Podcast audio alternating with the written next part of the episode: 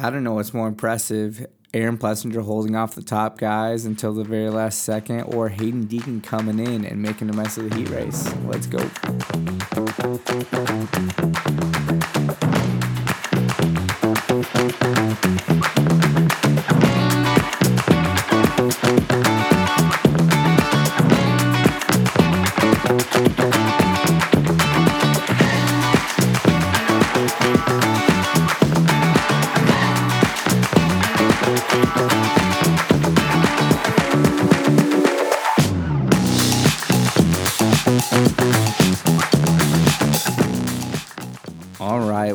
Back, everybody, to the Report, and this is Will, and I'll be your host for the show. Now, this last weekend we had Detroit, and holy cow, this was a really good race for a multitude of reasons. Now, I think to jump right into it, we just got to go straight to the 250 class. Now, we had in the first couple of heats Hayden Deegan and Jordan Smith in the same heat, their teammates, and the biggest talk in that class was the battle between the two and I don't really know how to chop this up because it's such a controversial topic and there's a lot of factors that weigh into the ultimate decisions on how you feel. Now, due to the fact that they are teammates, I still think you got to race your other teammate and I don't think that there should be a fault there, but it depends on how you respond to a certain um, pass in a corner or whatever it may be. Now, I don't initially think Hayden Deegan's pass on Jordan Smith was bad at all. He might have taken it a little too uh, aggressive uh, against his teammate, and I know that there might be some sort of history there with riding him hard, uh, maybe in practice uh, at home. But um, in the heat race where it counts, I think that's kind of where uh, things might need to be handled a little bit differently. But ultimately, I was there for his pass.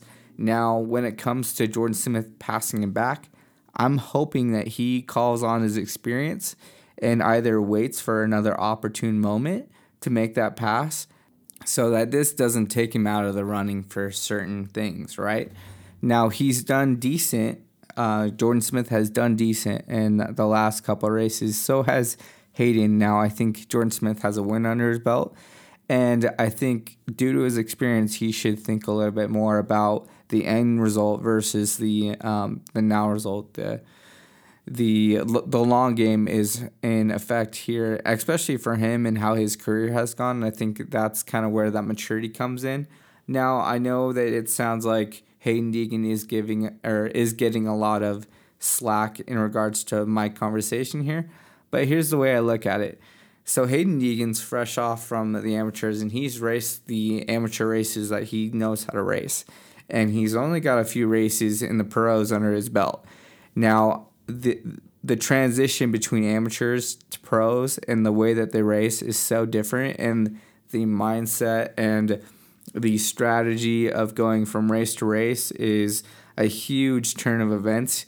And so I think when it comes to that, I think you need to call on those more experienced riders to kind of have more of a head on their shoulders.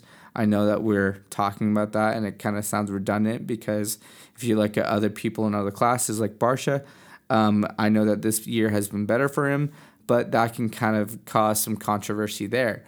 But in this case, I think due to Jordan Smith's career and where he hasn't had much luck in the last couple of years, um, I think he really needs to think about the way he is riding because um, he is fast. And you know what? Star hired him for a reason. I, I don't think they hire riders that aren't capable and they believe in um, Jordan Smith. And he has been fast on the bike. If you look at qualifying practice, he's always in the top three or really close if he's not on the top of the box. And so he's got the speed and I think he's got the knowledge. But in these little quirks in the heat races, I think that's where you need to make it count. Now, unfortunately, he tweaked his bike. Um, I think due to other uh, incidences with him alone, and I think that ultimately costed him uh, transferring out from the heat. And I think again, it goes back to the whole maturity and experience thing. Now, you just got to have that on your shoulders. You got to understand that you're in this position because of how the turn of events have played out over the last couple of years, and this isn't the time to make those type of mistakes or those type of moves. Now, it would be different, I would say, if he had a little bit different of a career path that he has so far. I wouldn't really put too much weight on it, but it's only due to the trajectory that he's had in the last couple of years. All right, now on to Hayden Deegan. Now, again, Hayden's young. He's been racing this way since he was in amateurs, and he probably doesn't think twice about it. And that's totally fine, but I also think you have to realize the position that you're in with your team and how it looks in regards to that and future teams that you might be able to transfer to. Um, and so I think that's something to take into consideration. Now, I know all of that can be overlooked, and that's not a big weighing factor at the moment, especially since he, he is in his first year of a full season. And I think that's going to kind of blow over, and it's not going to be something to talk about much in the next couple of races. But I do think it's a learning experience. And I think when it comes to the whole team perspective, you got to use your team to your advantage. And I think there's going to come a point maybe later in his career where if he is making these mistakes, that it's going to affect him uh, in the long term, and it's going to either cost him maybe a championship or um, an injury or something like that. That might not be something that he wanted to happen that could have been avoided. And maybe this is just a big learning experience. But I think what Hunter said in the press conference was really interesting. Now, he mentioned how all the keyboard warriors on Instagram and all the, social media have been complaining about uh, rough racing and how um, in Ricky's day and in Chad's day and in James' day that rubbing was racing and they didn't think twice about it. And at the same token, when this stuff happens, the keyboard warriors go at it and they try to make a spectacle about it. Now, that is partially true. I think we have come a long way in regards to racing from that time. From that time, I would say um, the bikes have developed, the tracks have developed to a certain extent. Uh, the racing is a little bit more trickier, and so when it comes to uh, racing and rubbing or riding hard, um, it can be a little bit more of a consequence than maybe in the past. Um, not to say that Ricky and James and Chad had it easier. I think it was just a different time and a different period to elevate the sport, and they did their job. They did exactly what they were hired to, and um, they pushed the sport to what it is now. And so there's no complaint or um, I would say there's no complaint there. I wouldn't I wouldn't say that there's anything negative on their part, but um, I can see how uh, it does affect people, and it's it's a tug and pull here. You got to give a little bit and you got to lose a little bit, and we got to find the happy medium. I will say this Hayden Deegan did play it off really well um, when he was asked by media. And I think he is well beyond developed in his speaking skills when it comes to the press talking to him. And uh, I think that's just due to his uh, YouTube page and the um, fan base that Brian Deegan has that he's brought to his family and that has allowed him to mature in the uh, TV spectacle over a lot of other riders. So I think if he had responded negatively um, or in a bad response, that would have taken a whole another turn in regards to in regards to how this looks on him.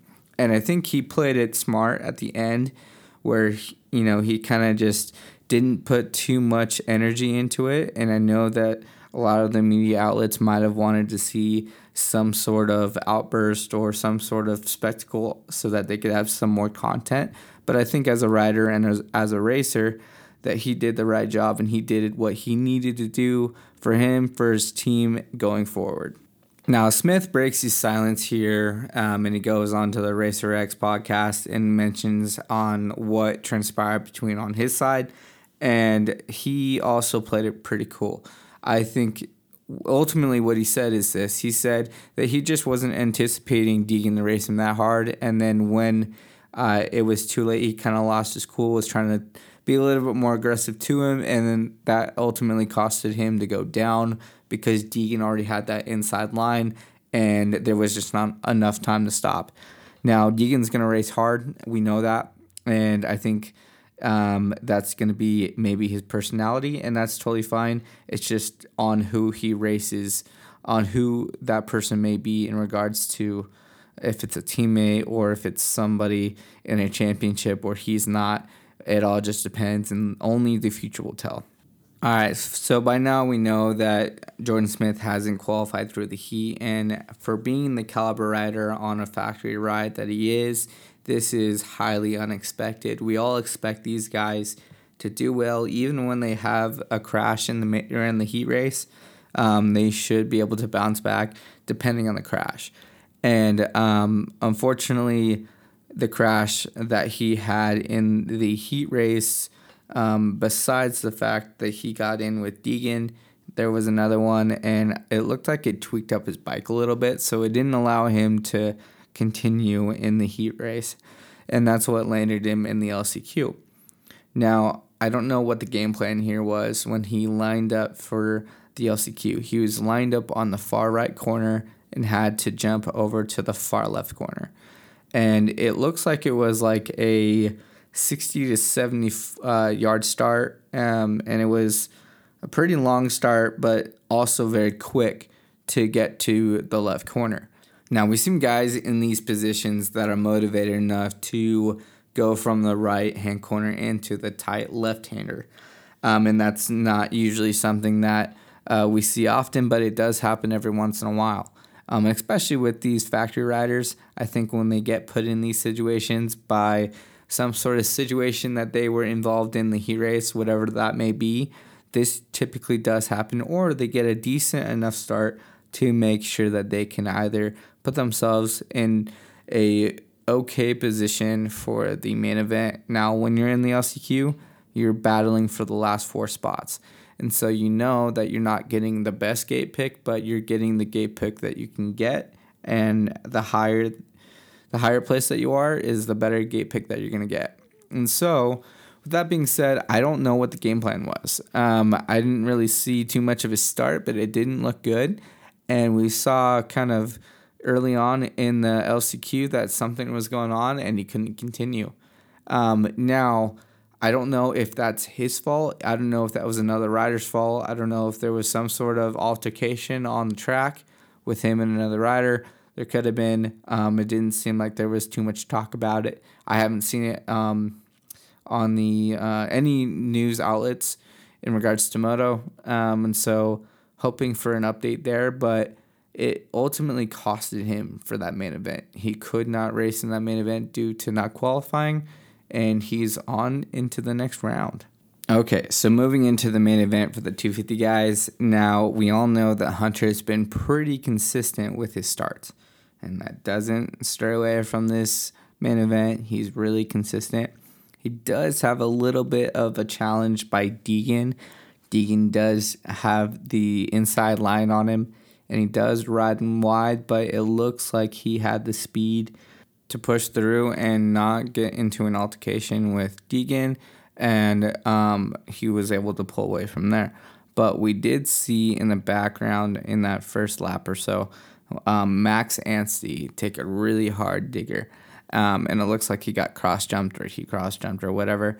Um, and that put him in a really crummy place for him to come up to the field and um, battle for his points because he is you know top top three, top four on the points there, and so he this wasn't a good round for him, and hopefully he can bounce back throughout the next couple races. But it looks like he went down hard. Didn't see anything in regards to injury. That's good for him. Hoping that he can come back next week. Okay, moving on from that incident, we have Jeremy Martin putting himself in a really good position here. Now, we haven't seen him uh, too much up in the front. He has been there a little bit. He did win a um, Triple Crown uh, one main event. He didn't win the whole thing, but he has been showing some speed lately, and that's been something to uh, really acknowledge and hopefully that he can keep it up in the future. Now we know that he hasn't had the best Supercross track track record, and um, that's just due to mostly injury. He's missed a couple of years due to some severe back injuries and um, just putting himself in bad situations when it comes to it. Um, now, behind him, we have Thrasher coming up, and Thrasher's really got to get on the gas here if he wants to come up and catch Hunter. Um, and I think at this point, the difference between Thrasher and Hunter is who's going to make the more mistakes, who is going to be the more consistent rider. I don't know if Hunter is faster. I don't know if Thrasher is faster. You can make the argument for the both, but it seems like one guy is making more mistakes than, than the other, and the more consistent guy is going to come out on top. Now, behind Jeremy and Thrasher is Hayden Deegan. And Hayden Deegan, despite everything that he kind of went through this last race, um, I'm surprised that he was able to kind of keep it together, hold his composure, possibly getting yelled at by his team for you know, pulling that stunt on his teammate and putting the team in a bad position where they're losing a rider on the track. Um, he was able to kind of rise above that and push his way up past Jeremy Martin in the third. And that's kind of how they ran for the rest of the race. So it came to Hunter Lawrence on top with first, Nate Thrasher in second, and Hayden Deegan in third. Now, again, I didn't talk too much about Hunter because Hunter is super consistent and he's just making his ways through the track. Minimal mistakes to take the win. And this is exactly what he needs to do. And I think I just repeat myself every podcast, but he's doing the same things. And so there's not really much to talk about other than he is so consistent and he's the guy to beat. So this race for the 250 guys was crazy. I think most of the action was probably in the heat races. But uh, another shout out here to Hayden, second podium in his first year. I think, you know, again, I've talked about him in the past and what he has been doing right. Maybe this has been his first real mistake in regards to doing something dumb. And hopefully, this is a learning experience for him. But um, he did get on the podium, and I can't really flack him for that. So good on you. Hope for the next weekend. All right, moving on to the 450 guys. I think I'm just going to jump into the main event here. Now, there wasn't much going on in the main event in regards to what was happening behind uh, the first place guy, but the person in first really shocked me, and I didn't think this would be a track where he would excel at in regards to his past. He he's done really well at harder tracks where it's been more rutted, whether there's been weather, and he proved me wrong here. So that's Aaron Plessinger. So Aaron Plessinger came out, got a really good start, and pulled away from the pack. And what was really surprising here is, you know, I think a lot of the times where these guys that are kind of breaking into that top three, the podium position in the 450 class that haven't been there before, it could have been handed to them and they just been there to capitalize on the mistake. And I think with Aaron, he defied all of that and ran away with it. And this was his race to win. He was the fastest on the field for most of the race. And then when it came to the later part of the race, he was able to manage the distance between him and Chase. And Chase was coming. I think if there was a couple other laps there, I think Chase's endurance would have um, beat out Aaron Plessinger's and we might have seen a an outcome that already transpired, but in a different light. And so um, we get to the last lap here, and Aaron Plessinger has owned the field so far.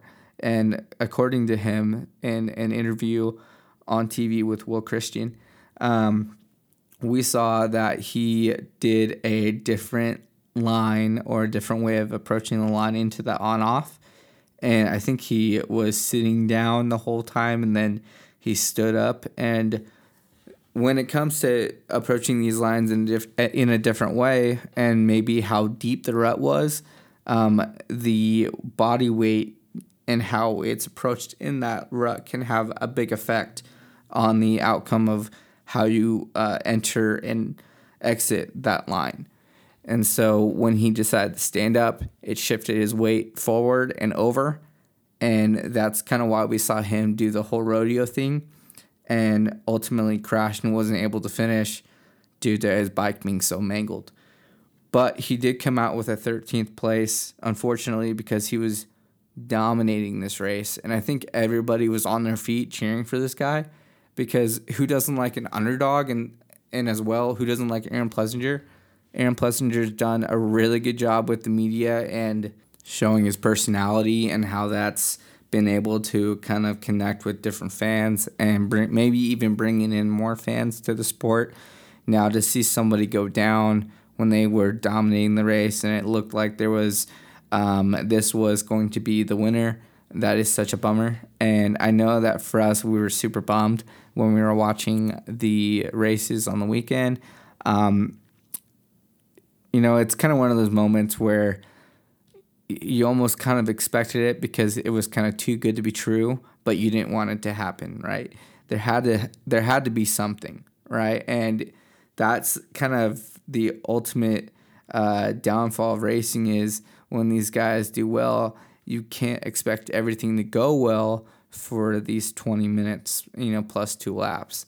Um, and when they're racing at the speed that they race and they're making these, you know, split second decisions, uh, that is everything to these guys. They're making these decisions that could cost them first place, uh, DNFing for the rest of the season, or cost them just a race, you know, entirely like we saw Aaron Plessinger.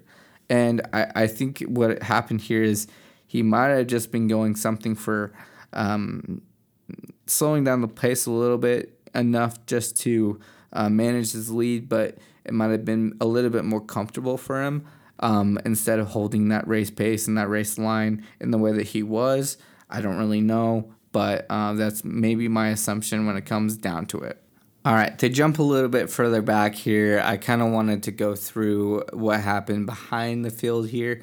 Um, and it looks like a lot of these guys, um, a lot of the underdogs got the better start versus the guys that we would expect mostly to be up front. Um, and it looks like we see AC get a really good start. Um, and he does hold the lead for a little bit before Aaron Plessinger is able to um, pass him and then take off.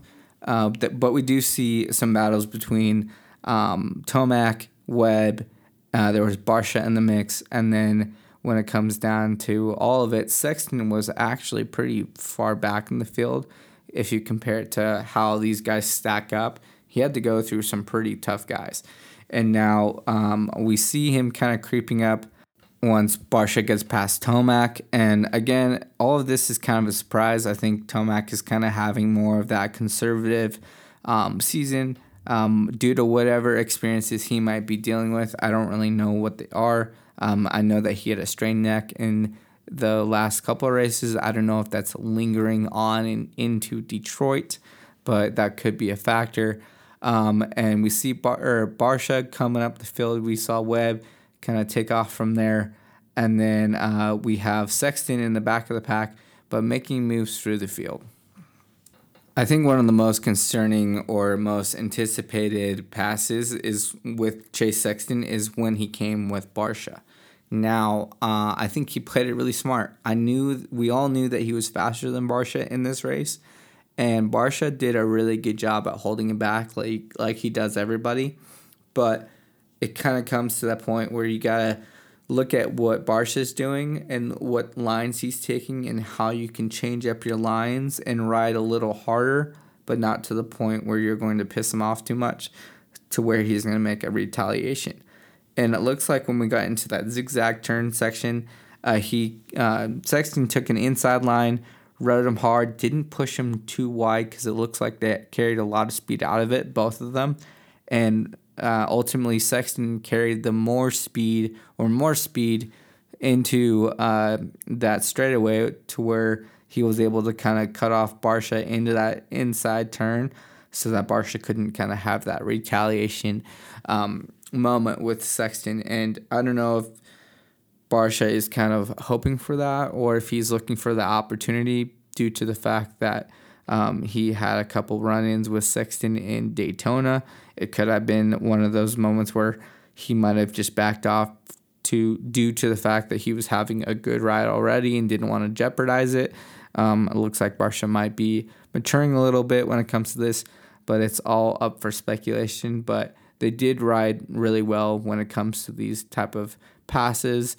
And these type of rides make it more interesting and more fun for the fans when these guys do stay up, but they're able to ride hard and go back and forth. So I do commend them for that.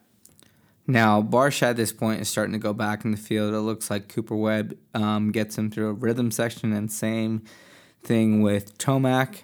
Um, and now at this point, we know that uh, Aaron Plessinger has crashed and Sexton is up for the win. Ultimately, a big bummer for Sexton, though. There was a red cross flag on the track. I didn't really see the crash on what happened there, but it looks like he might have jumped in the red cross zone. And for those of you who don't know, if you jump in on a red cross flag, it's a penalty, and the penalty can be different in regards to where you are and where you finish. Um, and Sexton got a seven point penalty, which was a big bummer because this would have been a huge game changer for him with the points. I think it could have either put him in the points lead or put him really, really close or much closer to the points lead than what if this penalty did not happen. So um, and I know that he's frustrated about it. It's kind of one of those hard things because you are racing at full speed, and then you've got to be paying attention to those type of flags when they do come out because they will come out every once in a while. Unfortunately, due to riders going down, but it kind of comes to the point where you got to be aware of your surroundings so that you don't get caught up in that type of mess. All right, to finish out this race, we had Sexton in first, Cooper Webb in second, and Tomac in third. Now, with the points and how they stand, um, and with that penalty, it really did affect uh, Sexton's ability to kind of come up through the field and, um, well, field in points, I should I should say, and be uh, in a good position or a better position to attack uh, Cooper Webb since he he is the points leader. But it did put him really in really good contention uh, for second if he hasn't passed him already. Uh, this is Tomac. And so um, it kind of just depends on this next round and how he decides to play it out. And hopefully he can put himself in a good position so we can see some changes in the points whenever we have a new leader or somebody doing well when they haven't before this is a big deal. Now, this is Sexton's, I think, second or third win. I want to go for second here. Second or third. Second on the season, I believe, and third overall. And this is a big milestone in his career. So hopefully we can see that continue, continuing in the future.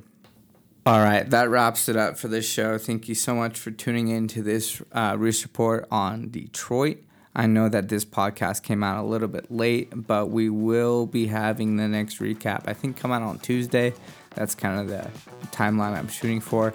So stay tuned. That's all for now. Thank you so much. And this is Will, and we'll see you next time.